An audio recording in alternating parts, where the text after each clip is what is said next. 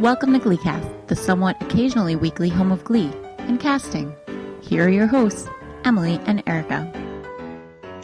Well, hello, everyone out there in the GleeCastiverse. It's been a while, It's been a little bit of time, just a little bit. but that's okay. We're here. Yeah, you know, I mean, we, we promised we would be, and we are.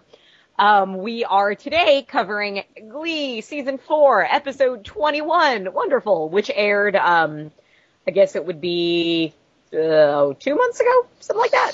Yeah, around there. Something like that. I don't know, you know. Might be three months. Yes, you know, tomatoes, tomatoes, and all that stuff.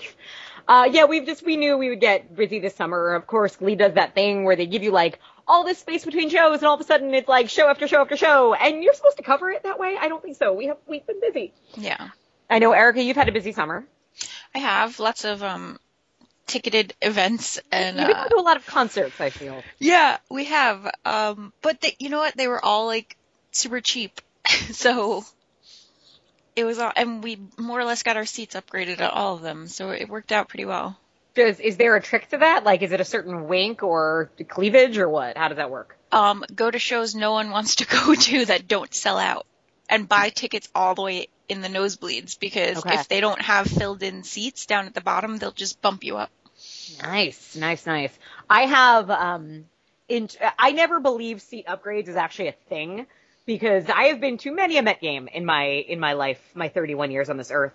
And I as has my my family and many people associate with them and I don't know anybody that's ever gotten their seat upgraded at a Met game, which leads me to believe they're plants and it's not a real thing. Well, I feel like I feel like sporting events are different Maybe. because the players aren't looking at the stands to be like, "Oh, there's no Yeah. one here." Yeah, but like, You're right, because it's not like, because even at some games, like, basically when it's early in the season and people are still going to the games, uh, and, you know, but there's still a whole lot of empty seats and you try to sneak down lower, there's still gonna be ticketed ushers who are gonna give you a hard time about it. Yeah. But they do like that always, like, you know, some Geico sponsored seat upgrade of the day kind of thing. So they do that at every game and I've never known anybody to actually get it done. So Oh. that's, that's why. oh, I see, I see. Yeah. This was we, uh, Brienne, listener Brienne, and I went to New Kids on the Block last minute. I, like there were literally five dollar tickets on StubHub for the way way the way way up seats. Mhm. Um, so I bought them and we got there and they went to go scan our ticket and a big red X came up on the Ooh. screen and I bought them on StubHub. So we are like, oh no, like are they are they bad Right. seats? Like, right. And she was like, just go over to that table over there. And we are like, Ugh. and we got to the table and the woman saw the look on our faces and she was like, this is the upgrade table. And we wound up like literally like 50 feet from them. So That's pretty fucking sweet. it was amazing. It was so much fun. Nice. Uh, Joey McIntyre. Uh, the only, uh, I'm trying to think of what concert events I've been to. I went to one last week that, uh, you were not able to attend. Mm. Um, I will, I will mention it, not to make you jealous, but because, um, oh, I know. I want to hear about it anyway. You didn't really tell me about it. Okay, so it was, uh, Jinkx Monsoon, the winner of RuPaul's Drag Race season four or five? Five, right? Uh, This five. season was Yeah. officially season five.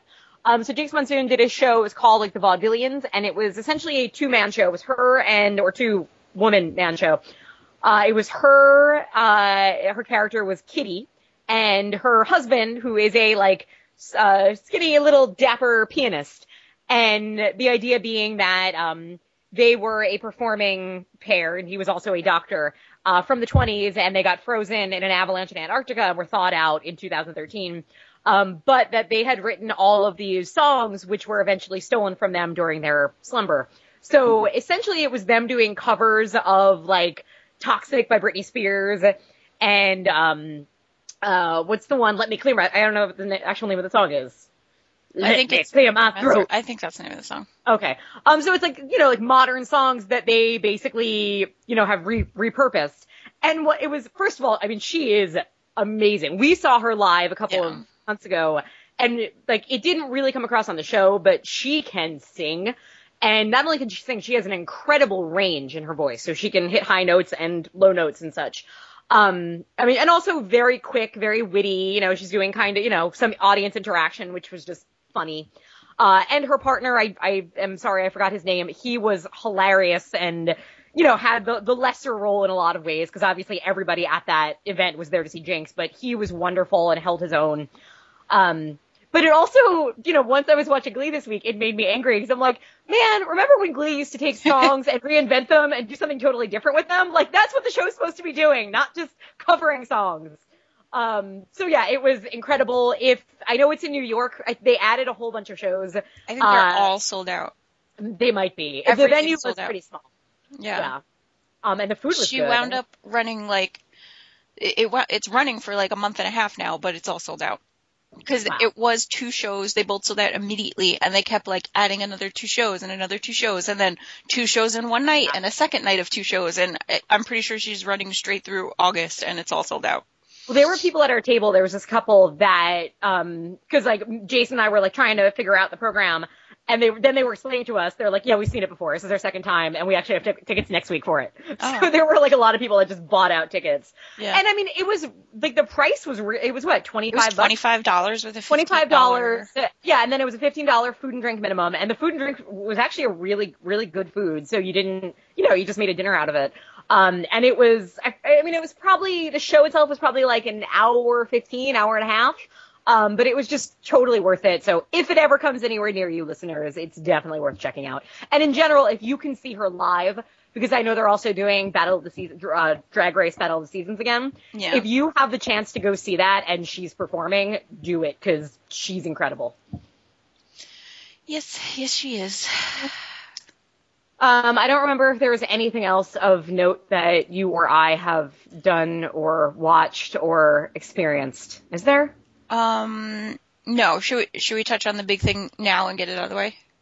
I suppose, yeah. Well, we have two big things in very different ways. Um, so the obviously it is today is July 21st. Um, a week ago or a week and a, no, no, about a week ago, uh, I know I woke up to see my Facebook updates to learn some very sad news, Yes. which is yes, that Cory Monteith, aka Finn Hudson, uh, passed away um, some time ago. Uh, now the reports are out, and it was um, believed to be overdose, probably accidental.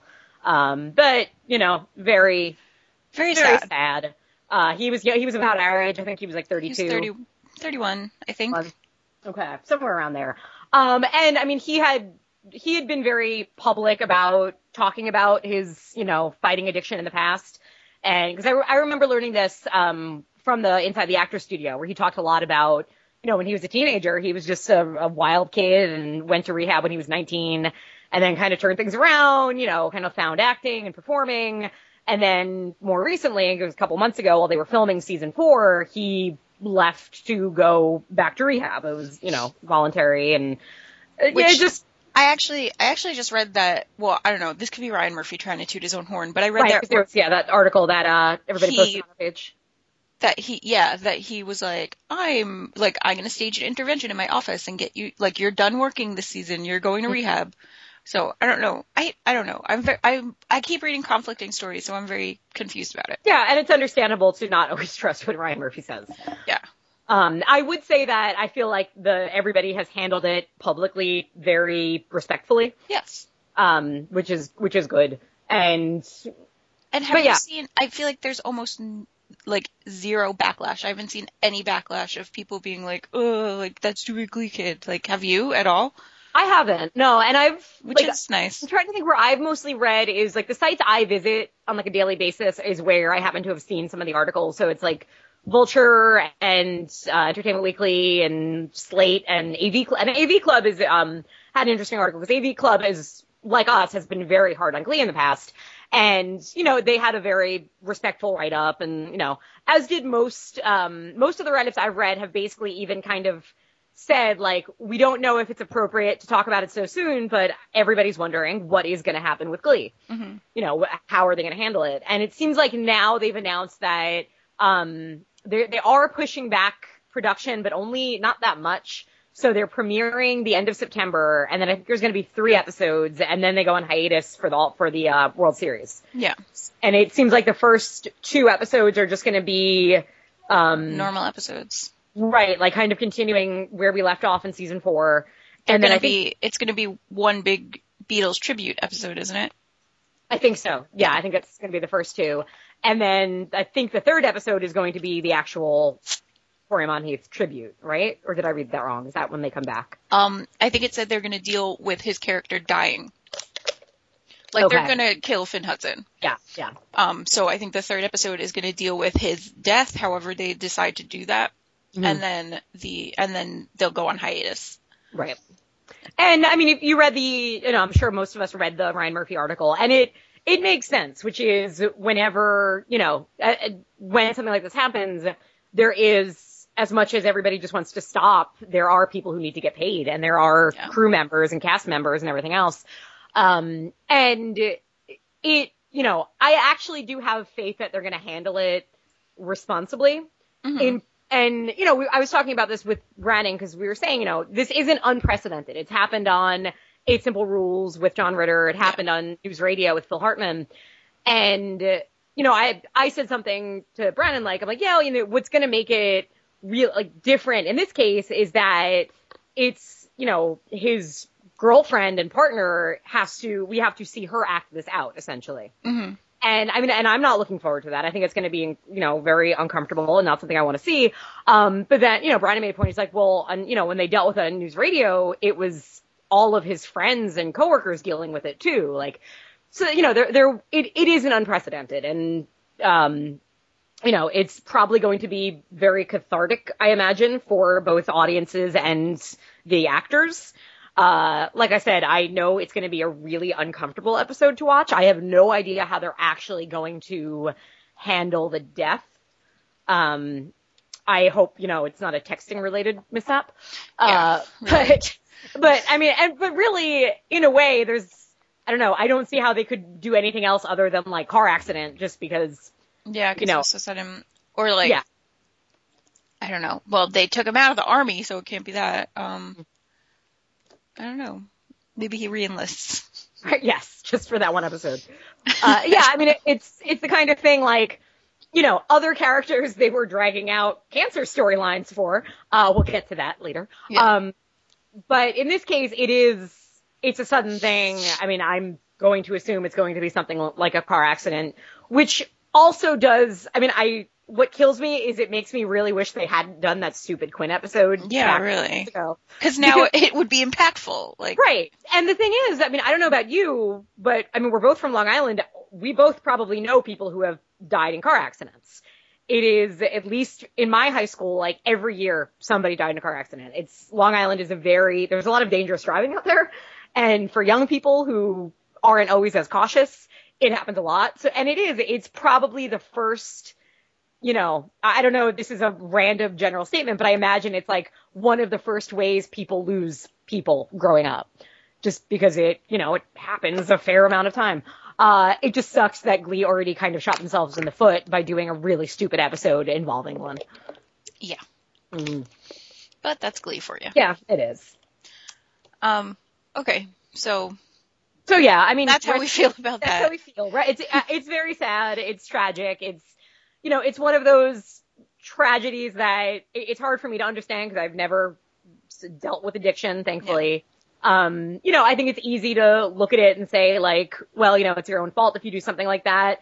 It's not the case because there are other factors at play and it's not necessarily a choice. Um, at the same time, you can also look at it and say, well, you know, there are people who are dealt bad hands and get cancer when they're 18 and die. And, you know, here you're doing some, you, you essentially engaging gave- in a dangerous activity Exactly. that could possibly take your life, and you're doing Yeah. it knowingly. And Yeah. So, I mean, there is, I- you know, I think both of those things are reasonable to and responsible to bring up because they are both the kind of things that make you start to think when this happens. Um, you know, I mean, I've, I've known people who've lost people for, you know, natural, very tragic reasons that, you know, they would do anything to not have those things happen to them. So it's, it, it is what, I mean, it, it's a tragedy. I'm not saying it's not. Um, hopefully it, you know, uh, helps some people that there's some good that comes out of it. I'm sure there will be. I'm sure, you know, people will stop and think and everything. But yeah, it's going to be sad. It's going to be, it, it will make Glee very odd going forward. But, Mhm. um, you know, I mean, they have two years left probably. Uh, so we'll see where it goes. okay. So episode. Episode. Okay. Wonderful. Okay. So this one was written by Brad Falchuk. It was directed by Wendy Stanzler. Um, she directed a lot of TV, and when I wrote this at the time, she had also directed the episode of the Mindy Project that aired the same week as this episode. no idea what I think episode I- that was. okay. nope, nope, nope. But I think it was a good one, if it helps. I think I, I like the last couple of Mindy projects. So, all right. So here is the Glee cap. As Ryder tells us early on, it's a Stevie Wonder week. All that really means is that all the music involves some light soul, and every character grapples with growing up. Kinda.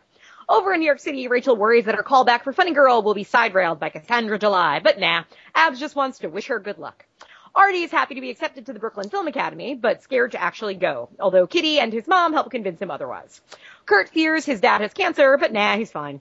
Mercedes and Harry stop by. Oh, Mercedes and Harry Shum Jr., aka Mike Chang, stop by to give the younger New Directions more confidence, which then also leads us to learn that Mercedes' album producer wants her to show shoulder, and hell to the no to that.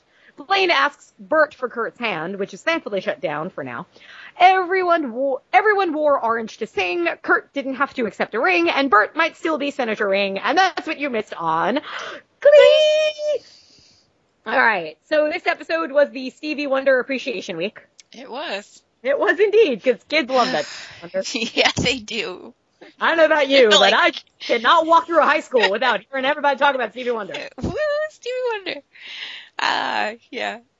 Big poster of him in all the lockers. Yep. Oh god, yeah. Mhm. Halloween, all the boys go, and they all dress up as Stevie Wonder. all the girls go as the sunshine of his life. Yeah. Thing. It's retro. You would get it. Alright, so who should we start with? Oh, I don't, I don't know. Artie. Let's start with Artie. Uh, Okay. So as soon as I saw, uh, you know, the cast list and I saw that Katey Sagal would be guest starring and learned that she would be playing Artie's mom, I'm like, awesome. Who doesn't love Katey Sagal? Other than, you know, everybody knows she was a underrated gem on Married with Children. Yep. But also she's so good on Sons of Anarchy. Oh, and That's so good. and she is a great singer. She has a real like a couple of the songs in Sons of Anarchy that they played her in the montages. She sing them like she. I mean, like she has. She's a singer.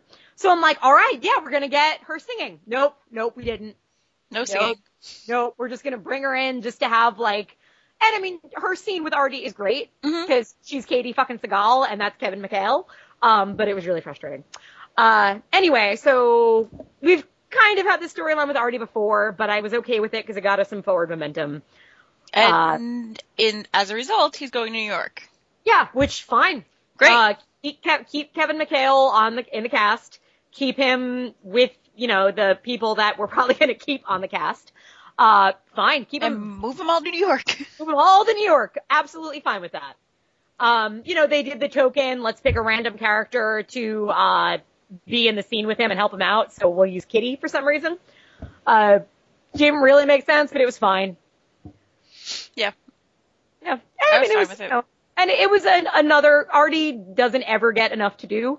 Um, so you know, but his scene of basically saying like this little vulnerability of like, yeah, no, I'm really comfortable here, and I've spent my life. You know, I know my house, and I know my school, and I know. You know, my terrain, but I don't know New York and I don't know it without my mom and all that stuff. So it was nice. It was touching. I just wish Katey Sagal sang. Hey, remember that episode named Wheels where this was done really well? yes, I do. Just reminiscing a little. Anyway, um, you want to move on to Rachel? let's move on to Rachel. So, uh, Rachel has her final call back, but before she can do it, she has to pass her midterm. And the two, uh, bitchy, uh, NYADA students rat her out to Cassandra July, who seems to be making her life hard, but really is just like, surprise, we're wishing you good luck. Was this not bizarre? It was, cause it was like, on one hand, like, I liked the reveal. I was like, okay, you know, that's kind of nice. But I'm like, holy fuck, she put her through hell this Yeah. Because it wasn't just like she was like, oh, tomorrow you have your midterm. It was like, tomorrow you have your midterm where you, where you better spend the night practicing this ballet routine. Oh, and you're really ugly and disgusting looking. Like, it was a lot of abuse to get her to that point. Yep. It was Yeah. really terrible. And then she was just like, "Hey." Hey, good luck, girlfriend! Go get 'em! And was Yeah. that was that her midterm? Them doing the Stevie Wonder song? They were like, I don't know, "You but I pass." But I imagine Rachel was like, um, so I'm really glad I spent five hours practicing the Balanchine ballet last night. yeah, it's Just- it was the first time around. It was just like, oh, okay, nice surprise. The second time, like, I was like, oh my god, Rachel might actually go kill herself right now with everything Cassandra July is telling her. Yeah. Yeah, it was it was weird. I was like, talk about a 180 for a character, like Right. out of nowhere. Ugh. Which I get. I get the teacher being hard on you to make you do better things. But like there's being hard on you and there is personally insulting everything about your physical appearance. Yeah. It was a little rough. Mm-hmm. Okay. Okay. So then, uh, also, well, not in New York.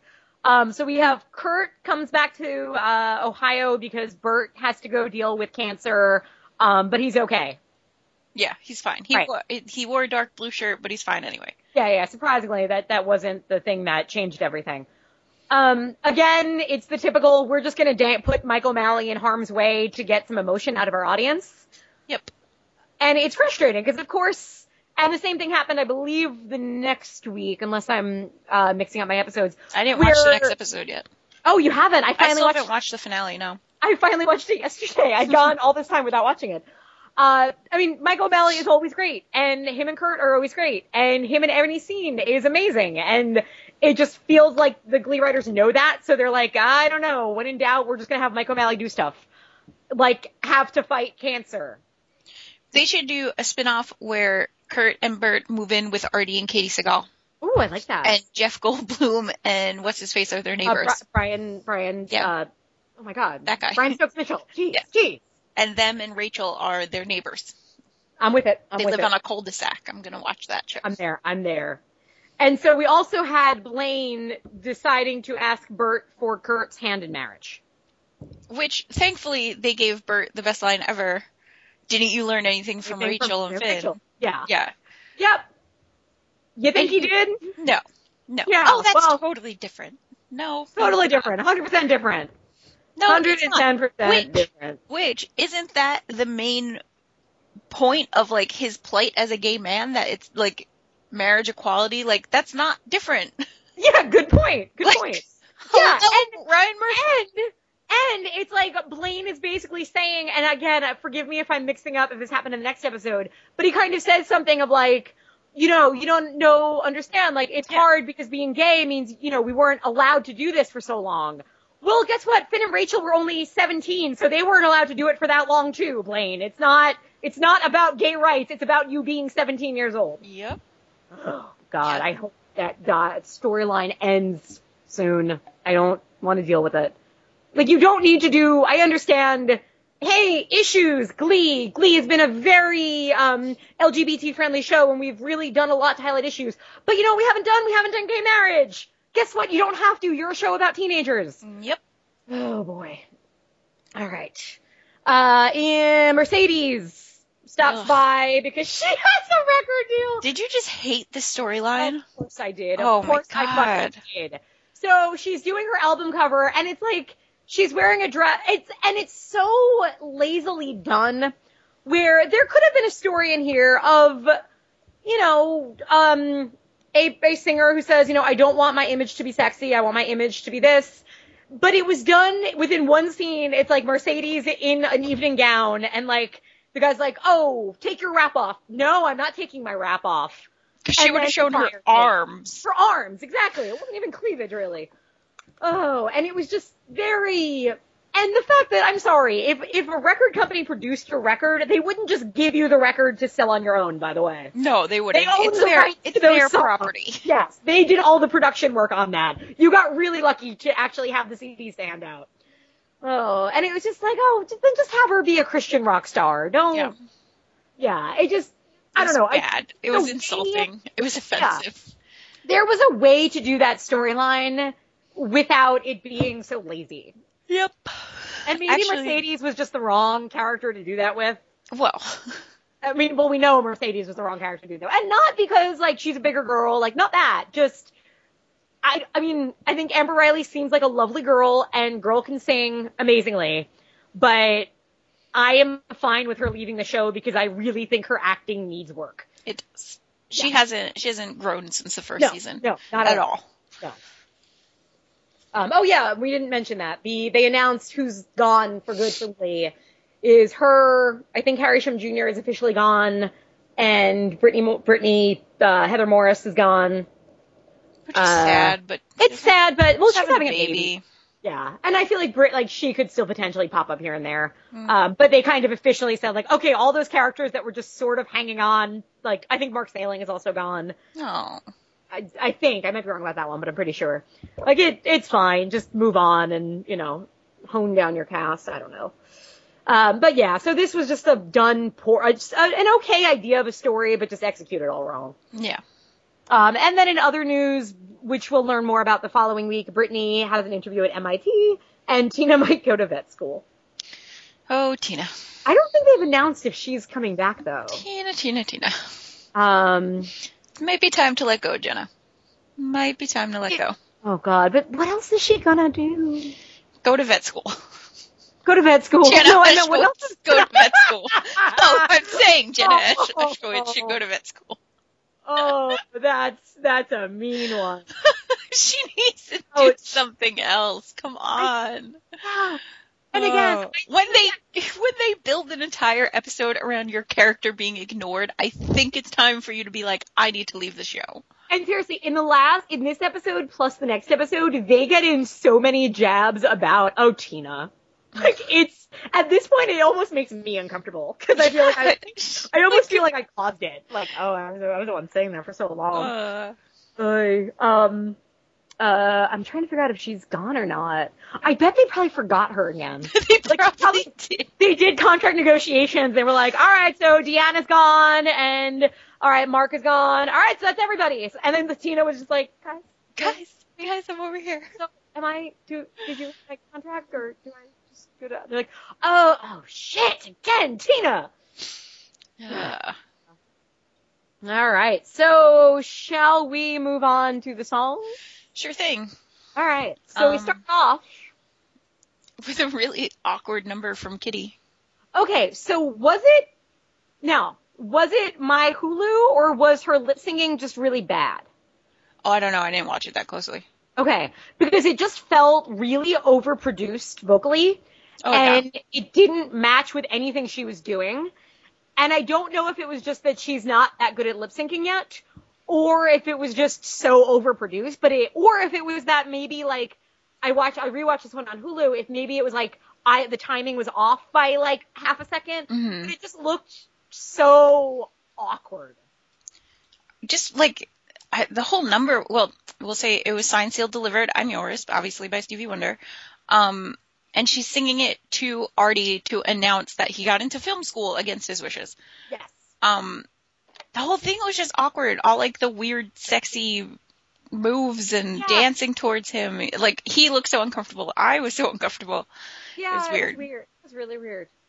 Yeah, and because like they are so up and down with Kitty, and wasn't it just? I mean, in Glee time a week ago where we found out like she was molested, like it. it I don't know. I don't know. forgot that storyline. Yeah, that happens. All right, so the next song was very superstitious, as sung by Mercedes. Not sexy though. Don't worry, she wasn't sexy. it was not a sexy rendition No. of superstition. No, it was not. Um, with Marley and Blaine, Yeah. she's trying to make Marley stand up and take center stage and do Well, runs. what's funny was I was kind of okay with this because I'm like, it's the same I am for um, whenever like any reality show actually gets educational about something. Like when on Top Model, Tyra's actually saying like, well, the problem is, you know, you you had your feet equal, and if you move your foot back a little bit, it makes you more slender. Like that's what I want. I watch reality for. I watch it to actually like to see the contestants learn and improve. So I kind of liked the idea that that Mercedes was giving them a lesson and was actually helping them, and I I was fine with that. I kind of liked that teacher aspect. Okay. Uh, and then we got to see Blaine's feet do fancy things in the song, so I was okay with it. All right. Um, then we had "You Are the Sunshine of My Life," Mhm. which is the one that that Kurt sings to Burt. Is that? Mm-hmm. Yes. that's correct. Um, which was lovely. Yeah, it's. I mean, I've always loved this song. It's one of those songs that, like, you know, my mom and I used to sing when we were kid. When I when I was a kid, she wasn't a kid when I was a kid because that would have been weird. But uh, so it was fine, and it was Kurt singing it, and it was Kurt singing it to Burt. So yeah, I can't complain. I think it would have been better if he pulled out "Single Ladies" if he was like, Well, "Yeah, but- this is our song." that we're gonna sing every year. that would have made me happier. But yeah, it was nice. Ooh, I just side note, Mookie and Joplin. So we got a new couch yesterday, and it took all of ten minutes for Joplin and Mookie to just to approve of it. And but like right now, Joplin was laying in this one particular spot, and Mookie decided he wanted to be there, so he kind of jumped on, and now they're both like standing up facing each other, and they're like backed up, like they're about to pounce on each other, but they're just in this like standstill. And oh, there they go! They went! They went! They attacked! It's really like- amazing watch from the thing. they were like, "Mom's talking about us. We'd better do something." I'm gonna try to get a picture of this. Mjolnir's passed out on her window seat. Oh, She has a window seat. Does she tan? Um, no, she watches birds and bugs and tries to catch them through the glass. We, we like every morning we have to remember to open up the blinds in the kitchen because Joplin just like stands there waiting and we open it and then like she jumps up and lays there and you just see her like, you know, for her it's, you know, it's going to the tanning salon. Yeah, or it's like cat TV Oh yeah, that too. because there's things going on. My mom was really funny. Have you seen the infomercial for the cat toy that's like it's basically like a piece of round fabric and there's like thing underneath it on an arm that moves and it moves around unpredictably and makes the fabric move. Oh yeah, that's in um the Hammacher Schlemmer uh SkyMall category catalog. Oh, okay. Have that. So my mom, my mom G chats me the other day. She's like, I bought MJ. She calls her MJ because she can't spell Mjolnir. Um, she, she, I bought MJ a gift, and I was just like, okay, because usually if someone's like, I bought you a gift, you're not like, what'd you get me? Like at least at 30 years old, I'm not like, what'd you get me?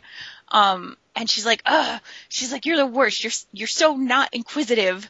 She was like, this is what it is. Don't tell Mjolnir. And I was like, Aww. I was like, mom.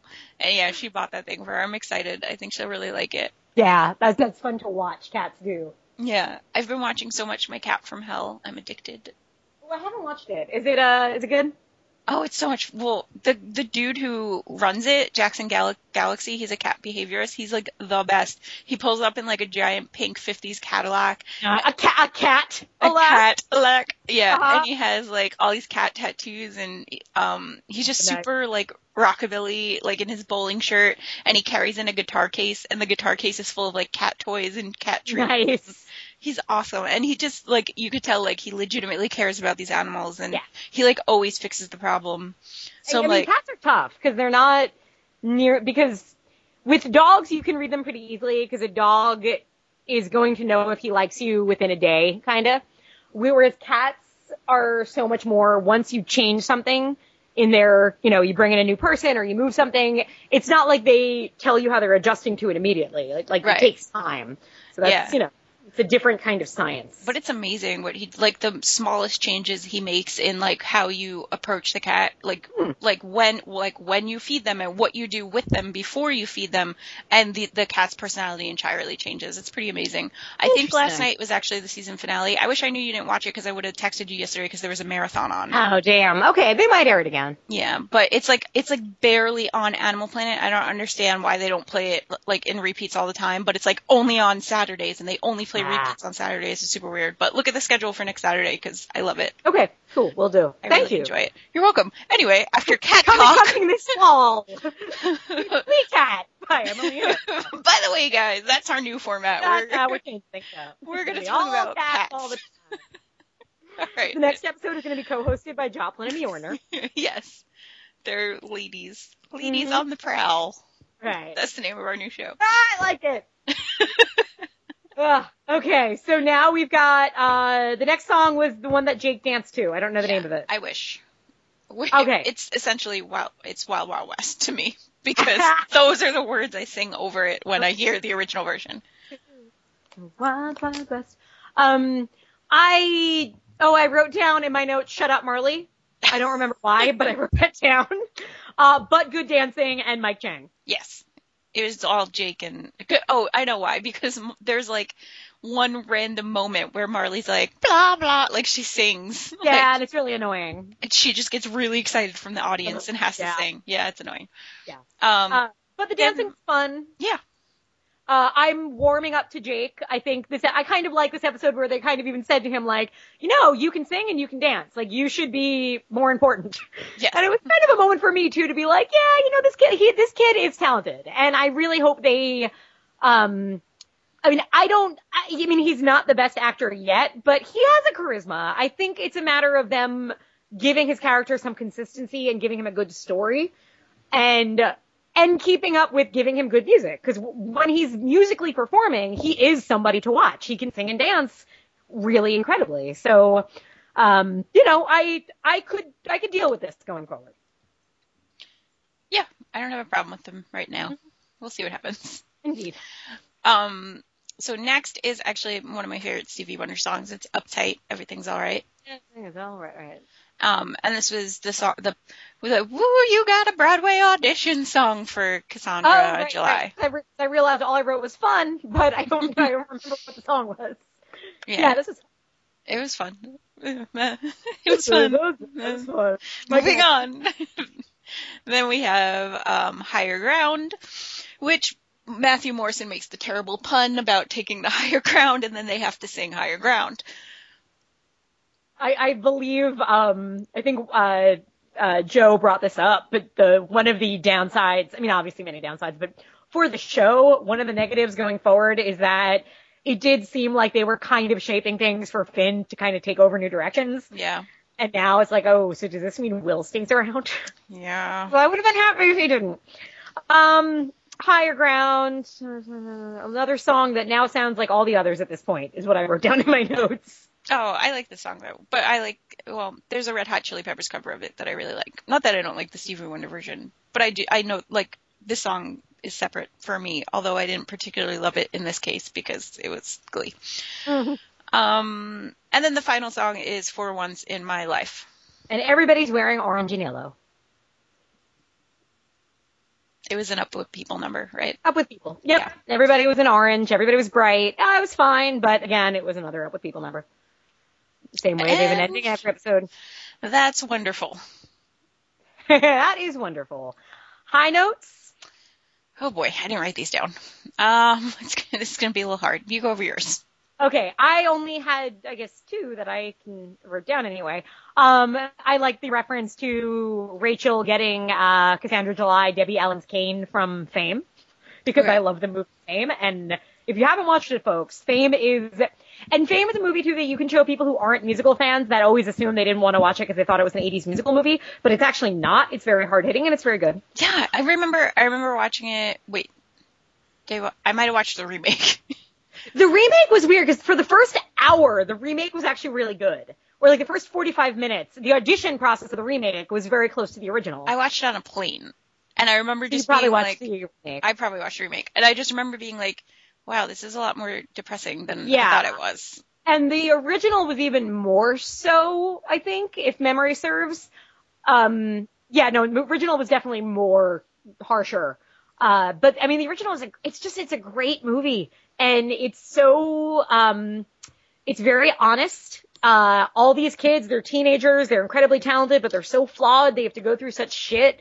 Uh, it's, it's a great movie and it's a really underrated movie and a movie that I think often gets lumped into a different, it, people think of it with Footloose and with Breakin'. It's not that movie. It is actually much, it, it's more of a straight drama with some great music in it. Yeah. Um, but yeah, no, the, check out the, well, maybe we'll check out the original going forward. Perhaps. Perhaps we will. Note to self. Uh, and my other high note was, um, I kind of like that now Tina's the worst and they've just, everybody agrees on that. Yeah. I guess my high note would just be Katey Sagal's acting. Yeah. Yeah. Um, low notes. Um, what are yours? All right, Marley's stupid aw face. I hate Marley. At one point, like she goes, aw, and I just wanted to punch her.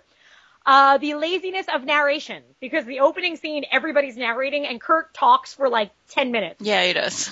Like, my father, da da da, and then this happened, and then this happened, and then this happened, and now I'm gonna act. And it was just lazy, and I just really feel like it's just such a symbol of how they're doing, they have so much, so many characters and so many stories, and they don't really know how to handle all of it. Uh, it's a waste of Katey Sagal to not have her sing on a Yeah. show. And the Blaine marriage thing is gonna Oh, piss God. me Yeah. And the Mercedes storyline. well, you know. Was a low note. You know, that's that. Um, Yeah, but that was wonderful. That's it. Mhm. In a nutshell. Three months later. Sorry, guys. yeah, sorry about that. Uh, you know, like we, do, do you want to talk about what we're doing going forward? Or do you want to wait till next week to deal with that? When we can hammer it out a little more. I, I don't know. Obviously, I think it's pretty obvious at this point we're going to make some changes. Um, I think we should wait till next week, though. Though. Okay, well, yeah, we'll give you a, a better outline so we can go over it better. Um, but yeah, so that was that episode of Glee. I believe we have one email, correct? We do. regarding this episode? Yes, Okay. I, I started for you. Thank you. Um, yes, and so also, by the way, then next week we will go through, you know, we have a lot of email We have a lot guys. of email for next week, Um, so next week will be a long episode. We need to remember that and schedule accordingly. and uh, it'll hopefully be an in-person episode, which is always a treat for us. Oh, that's right. That's right. Absolutely. Um, so and so next week we will go through the last episode and probably do our tops and bottom songs. Yeah. Um, and, yes, and make announcements. Okay. So our one piece of mail comes to us from our friend Joe, who titles it "Wonderful," fails to live up to its terrible, terrible title. Imagine that. and Joe writes, "Uptight and out of sight." I'm out of sight. You're uptight. First of all, as a native son of the great state of Michigan, I would like to apologize to Mr. Stevie Wonder for what Glee did to his songs, which was to dutifully replicate the arrangements but drain them of all soul and authenticity. Once again, Glee opted for a queasy musical middle ground between karaoke and theme park entertainment. If Glee is ever going to evolve, this kind of thing must stop. It's not enough to merely dredge these songs up because they're familiar. You have to use songs in ways which startle us, surprise us, and move us. I don't think this week's numbers accomplished that in any way. Joe, you would have loved the Jinkx Monsoon vaudeville show because it does exactly that. Ah, but Joe continues. But what of the episode itself? Well, as another great star of the 1970s, Richard Nixon once said, let me say this about that. After three consecutive episodes which blatantly insulted the taste and intelligence of its beleaguered remaining viewers, Glee managed to produce an episode which was merely frustrating, boring, and unnecessary.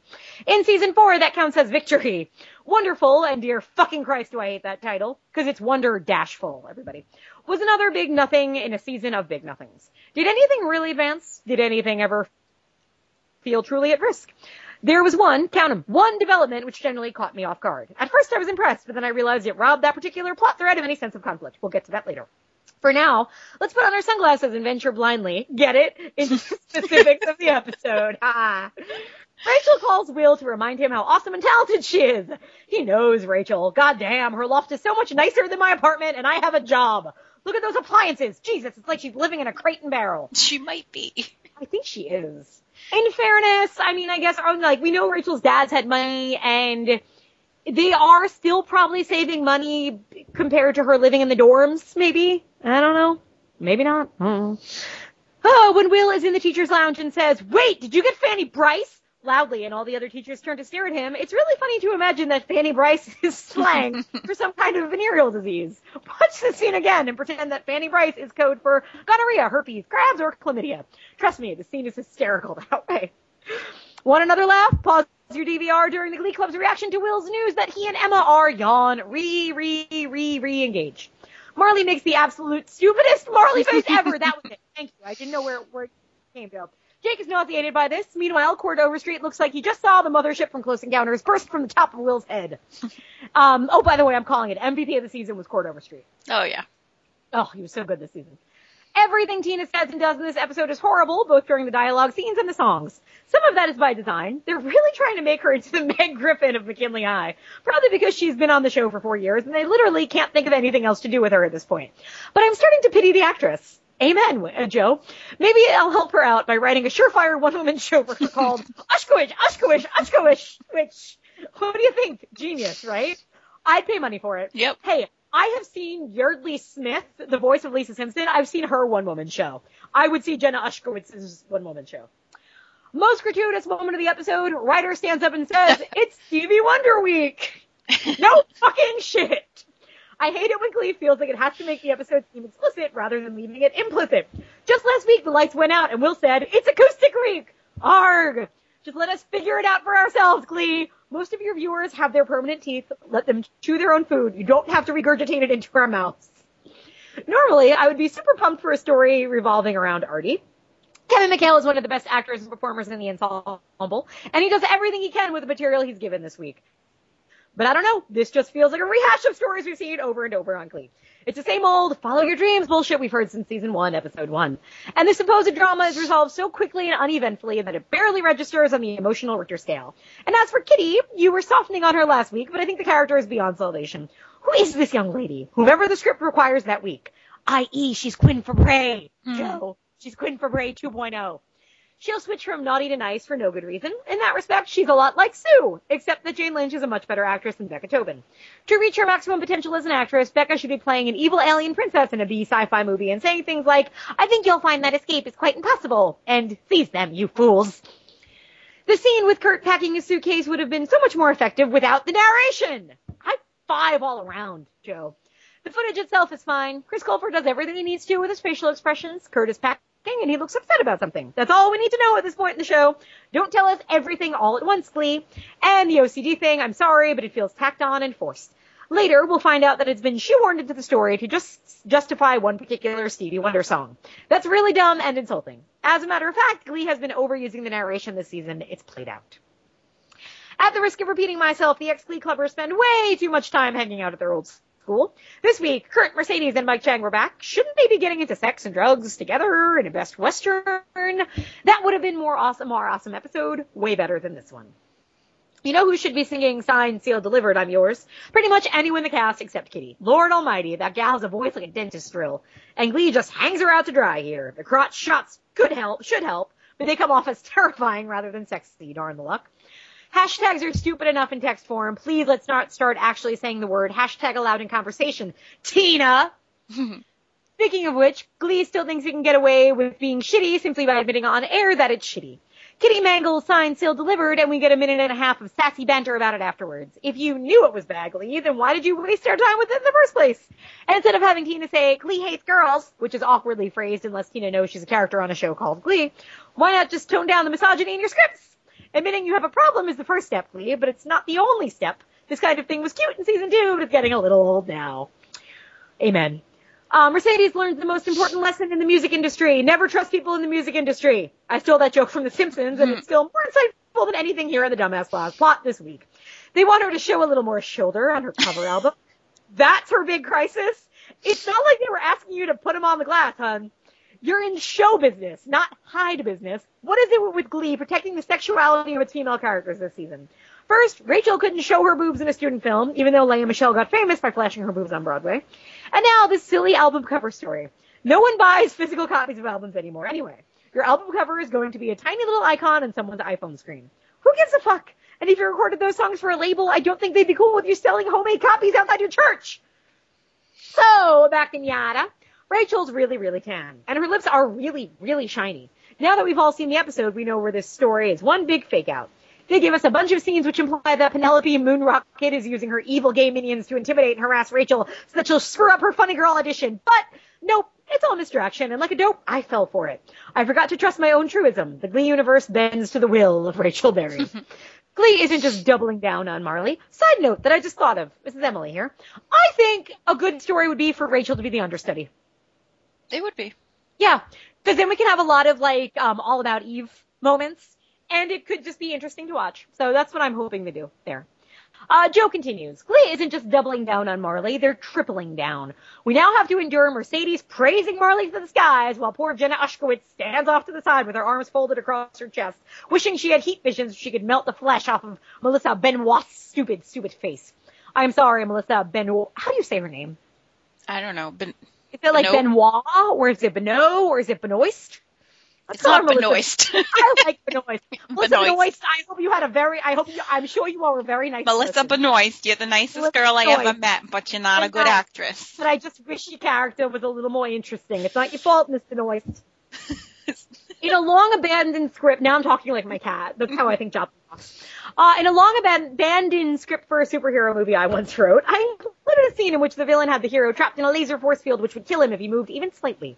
The force field required a lot of power, so it could only last a few minutes before blowing a fuse. But our hero, you see, had studied Zen meditation techniques and could stand perfectly still for hours and hours. Knowing this, the villain unveiled his secret weapon, a copy of Superstition by Stevie Wonder, aka the most danceable song ever written, knowing that if he played it, the hero would be all but forced to dance, thus killing him. Imagine it. Death by funk. It requires every bit of the hero's inner strength to resist shaking his groove thing to this song. All of this is my roundabout way of saying that Glee's version of Superstition was lame and limp in comparison. It never would have worked for my fake superhero movie. I would have had to spring for the rights to Stevie's original recording. I don't really know what to say about the Kurt Burt cancer plot. Like I said, this OCD thing felt phony, and I don't think Kurt would travel halfway across the country just to make his father feel worse at this critical time by being a petulant, whiny brat in the waiting room. It would have been so much more natural and believable for Kurt to be sensitive and supportive, and for Kurt and Burt to have a meaningful, memorable father-son conversation before the big news. Still, it's always nice to have Mike O'Malley and Chris Colfer together, even if I'm not crazy about the way the scene is written. And that is one chic waiting room. I'm not, I'm really starting to resent the fact that Fox keeps cutting back to the American Idol stage after the show is over just so we can overhear Nicki Minaj telling the losers that they're not really losers. I fast forward through that, so I don't know. Yeah.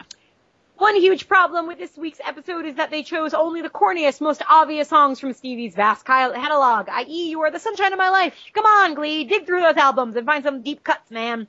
Poor Mike O'Malley. No one likes being sung to, especially not after surviving fake cancer.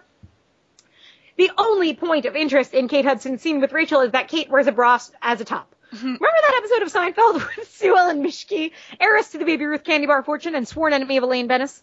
Wow, I'm so bored that I'm really veering off topic. But that's a great episode, Joe. It's okay. Glee does nothing new or exciting, musically speaking, with I Wish. They didn't even mash it up with Will Smith's Wild Wild West.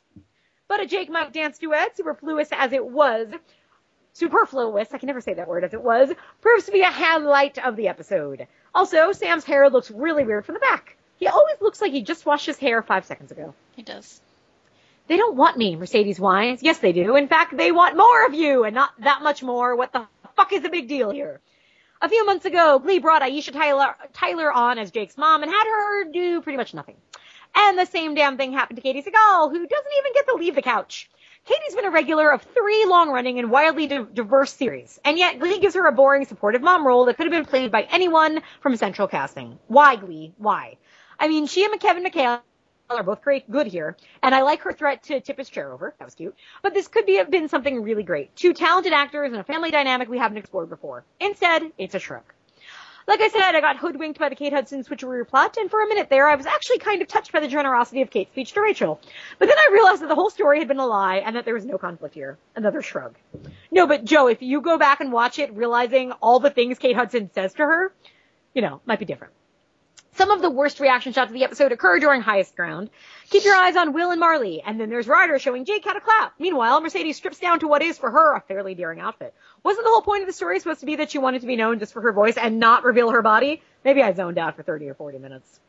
The show finally begrudgingly acknowledges that Burt is a congressman, mainly so Glee can preach to the converted about marriage equality. And Burt rightly sees that this engagement storyline is stupid. In fact, it leads to the best line of the episode after Blaine says, so you're saying you're okay with me asking for his hand? Burt quickly responds, oh, of course not. No, you're still kids. Didn't you learn anything from Finn and Rachel? Burt doesn't say this with scorn. He says it with compassion and humor. Burt is one of the few people on Glee who seem to live on planet Earth. And Mike O'Malley just nails the performance here. In fact, this scene with Darren Criss is probably my favorite scene in the whole episode. Mm-hmm. I know that part of Artie's shtick is that he's a white kid who's really into R&B music, but I think they're pushing it a little with his slang-filled speech to the Glee Club. I thought that too this time around. It was annoying.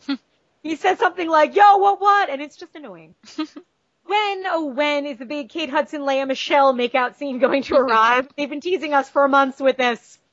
Dear Glee, there are other ways of ending an episode than having the Glee Club go to the auditorium and sing an upbeat song. Like, for instance, a Kate Hudson, Lea Michele makeout scene. These up with people endings are another trope which has to end. It seems like you've had seven or eight episodes in a row end like this. Kevin does a nice job with the vocals, and I've always loved the song for once in my life. But from the dramatic and storytelling standpoint, the scene sucks. On a serialized show like this, you have to end with something that makes us want to watch the next episode. Right before the announcement of Glee, Fox's Gleek of the Week, congrats Amanda, whom I don't know, there's a shot of the main cast member standing in front of a white backdrop. Pay close attention to Cory Monteith. He's way the heck up front, much closer to the camera than the others, and he turns around slowly and gives the most unnerving, sleazy smile. It's awesome. Oh, he did have good sleazy smiles. He did.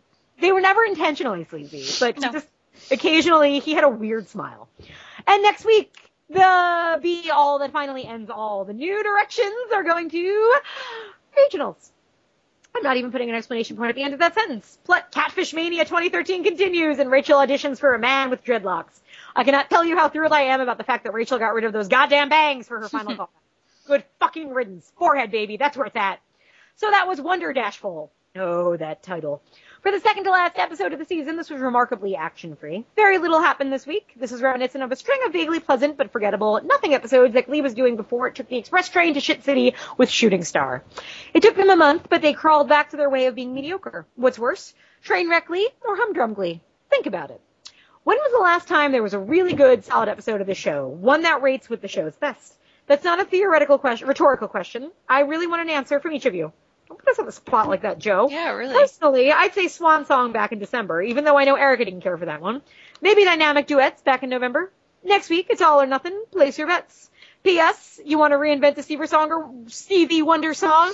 Here's how to reinvent a Stevie Wonder song. And he gives a song that you can place Yeah, at the end of the episode. We'll put it at the end of the episode.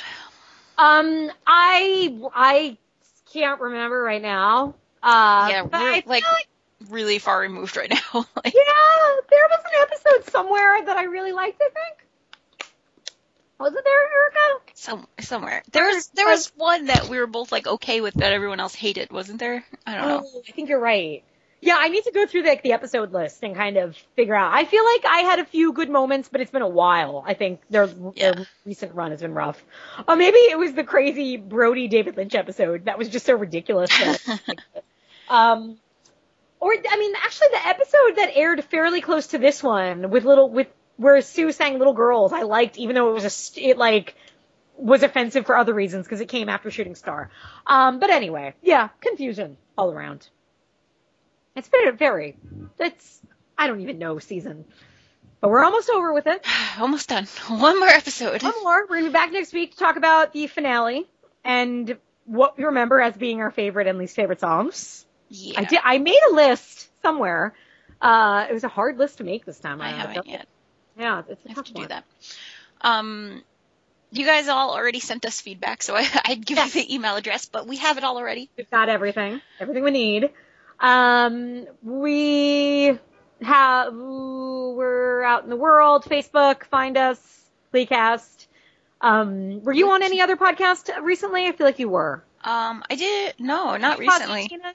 I did Fozzie and Tina, but that was like a month and a half ago. All right. Well, regardless, folks, if you're looking for more, more podcasts, good TV podcasts out there would be Fozzie and Tina. Yeah, they're a wonderful podcast. They're I enjoy wonderful. them. You want a good movie podcast? You can always listen to the Feminine Critique. If you Yes, want. yes, you can. Oh. Pretty Little Liars talk.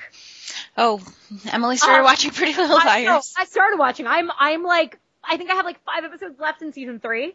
Um, and we did for we did a crossover feminine critique with Married with Clickers, and we did like 30 minutes talk on Pretty Little Liars. So you can also go to the podcast Married with Clickers uh, to listen to Pretty Little Liars talk if you want. All right. Uh, or we can talk about Pretty Little Liars next week if you want. I don't know. I mean, maybe I'll finish season three by then. Are you on season four, by the way? yeah, Or so you're watching it live? I'm current. Yeah. oh wow. Which Oh, I, I kind of find the worst way to watch it. I'm really bad with watching shows live like that because I there's just so much going on in every episode, and I can't remember what the fuck is going on every week. I'm much Yeah, and I feel like that's a show that is because it it, it moves kind of slow. It's But at the not same slow, it like the major plot lines move like icebergs, but Yes. so many things happen in between that add to those major plot lines, even though they don't really add anything. You have to remember like so many little events that happened, like it's obnoxious. So I do really poorly with that show when it's live. I kind of like watch it, but don't pay attention to it, and then make sure I watch the recap because then I'm like, oh, these are the important things. right, right. Yeah, see, I really like watching it the way I've like on Netflix, the way I've been doing it, because it's also it's great for me to watch on my way to work. It's really convenient. But the only problem is like I I know I don't I don't like that I can't talk to people about the new episodes, and I don't like that I can't read recaps of it. hmm um, because I don't want I don't want to be spoiled. But I don't know. Maybe you're making me think maybe I will just wait for season four to hit Netflix too. I don't know. I mean, it would, I'm you. You're you'd be fine because you fucking remember who Yeah. won Project Runway Cycle 72. Like, I mean, not Project Runway. I meant um. Yeah. oh my god, I was watching it yesterday. There was a marathon, and it was the British one, and. I had turned on the morning and like then I was watching other things and I, I get out of the shower and I'm like just kind of walking around so I'm like oh let me just put something on in the background and even in my head I'm like oh man I really hope I get to the episode where they do music videos and sure enough I turned and it's just the moment where they're airing the music video with they all know me I'm Sophie it's so great I was really happy about that Uh, Anyway, you'd be fine watching it live. I'm the worst Okay. because I have like no memory for television. Gotcha. Gotcha. Um, just like Mike is rewatching Friday Night Lights, so he's watching it at home by himself, but also watching it with me here. So Mhm. I keep having to like stop myself from asking things because I'm, but then I'm also like, wait, where did this character come from? I don't like. I remember the character, Oh, this but I, character's not dead yet? I don't remember his origin. Like, just tell me again. I'm like, who got her pregnant? I don't remember. Like, I'm really, I'm really bad with television. So anyway, Pretty Little Liars, huzzah! yeah. Oh, and did, did you guys finish Buffy yet or no? no, Okay. no, we Yeah, won't. we're fin- um if we finish that, we won't finish it for a long time. Cause Like, I- excuse me, it's very early Sunday morning. Um, because we have, we we haven't finished Veronica Mars, which the movie's coming out, so I need him to Oh, finish right. that so that we could go see that. Um, we haven't finished Doctor Who, which I need him to finish. Um, aren't there like nine thousand seasons though? How are you gonna finish that one? we only start. You only. I only start from 2005. I don't go back. I'm. I'm snotty like that. Those episodes are the really old episodes. I'm sure they're wonderful, it's but just it's a different style. Yeah, and- it's not my style. I can't. I don't watch old things very often. They, they just don't hold my attention. Um. So, but we're up to we're up to we watched the first couple of episodes of uh season five, series five, which is the start of Matt Smith. So he Okay. it's really just four seasons that he has to catch up with. Huh, only four. Um, but we have to finish that. He hasn't finished 30 Rock, which I think he wants to start from the, beg- the beginning. He wants to watch Parks and Rec. But like Parks and Rec, he can watch on his own. I don't need to rewatch that. Like I'll watch errant episodes here and there when he's over here. But anyway, in other words, we have a lot to watch, and I don't think he's interested in finishing Buffy. Oh. but maybe one Yeah. day. we're doing we're doing Buffy and Angel together, so we watch, you know, we're watching them like side by side, and it's like it gets really exciting because I'm like, oh, like I can't wait till we get to um like the episode of because we're still in season one of Angel, and I've actually really been enjoying Angel season one this I time actually around. just finished Angel season one. It's fun, like It it's just because it, like they were still kind of figuring things out, but I think it's really funny. And once they figured out that David Boreanaz could do comedy, Yeah. I Because just season two, season two Yeah. is so much better because you get Lorne, you get him singing Yeah. Mandy in like Oh. the first episode. He's singing Yeah. Mandy, and it's so good. Well, And- like, and he gets a lot of moments in season one to like, he gets like little moments to kind of throw in a line that's funny. And he's really good when he He just gets to be funny. And they, and you understand, like the whole point of Angel was that it was going to be like darker Buffy, more adult Buffy. So they wanted to do the sexy route. But once they figure that out, but the worst thing, because I can't wait to get to the episode, um, because like Brandon has no idea of anything that goes on on the show, because he has just was never like Yeah. is so removed from it. So when a, like a regular character is gonna die soon, Oh yeah, and like I, I know that's gonna that. shock him because like there's no he's set up to be there. Oh yeah, yeah, the are- exactly. And like, so I really want to get to that episode just to like see him react to that. and I didn't but realize. Go ahead. Oh no, no, no, no, no. What were you saying? I was gonna say I didn't realize that we get all the the reg, the reoccurring characters in season one. Wesley is there in the second half of season one, and Gunn Yeah. is there, and I didn't Right. realize The only one I don't think we get yet is um uh Fred. Yeah, no Fred for a little while yet. But the uh the worst thing though is fucking Elisabeth Röhm. Uh I know you hate her. I hate her so much, and so does Brandon. I mean, because we both saw her in Law and Order, where she just sucks any energy out of the room. And uh, like, I'm so annoyed because I see the next episode of Angel is a very Kate-centric episode. and I'm like, babe, we don't have to watch. We can skip this one. It's really okay. And he's like, no, we have to watch it. He's like, he's very regimented about it. He yeah. rich. Uh, and I'm just so like, no, we can get. Oh, like I don't want anything to like lessen the show for you. You know, like I don't want like the way you I think had with Mike, where he kind of wasn't crazy about season six, and like Yeah. I don't want to get to that point. So I'm like, you know, we don't have to watch that episode. you do though, because it adds to Yeah. the charm. We watched uh, Beer Bad was the last Buffy episode we Mm. watched. Not nearly as bad as its reputation No. suggests. People look at that episode as the worst episode of Buffy, And and season four. But no, it's it's funny, it's goofy, but it's it's cute. Like it moves, it's funny, it bounces around. Um, it's it's not uh, I heart uh, Jane Heart. It's not season one computer. Robot, knows, That's it. Thank you. I think that's the worst episode of Buffy. Yeah, Um, but we haven't gotten to Pangs yet, which I recall being another bad one. So we'll see. I don't remember that one. It's the Thanksgiving one that everybody Oh watches. yeah, And so, but I don't know. bad. I mean, it also has the Xander syphilis story, which is kind of funny, I think. it is. Um, yeah. All right, so that was our Buffy Buffy. talk. uh, next week we'll be back to close out season four of Glee. We'll talk to you then. Bye bye. Bye.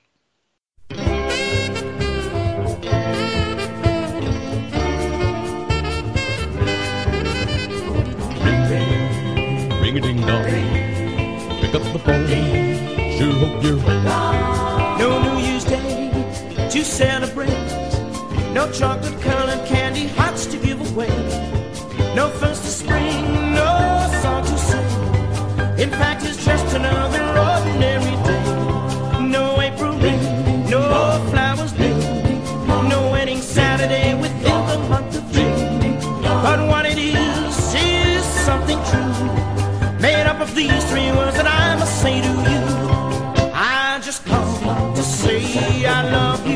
I just called to say how much I care.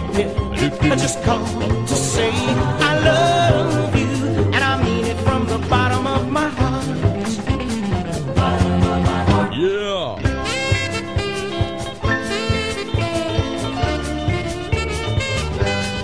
No summer's high, no warm July, no harvest moon till like one tender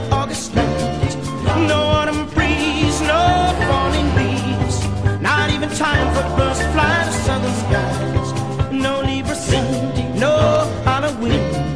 I know giving thanks to all the Christmas joy you bring, but what it is, though, also new to fill your heart like no three words could ever do. I just called to say I love you. I just called to say how much I care. I just called to say I love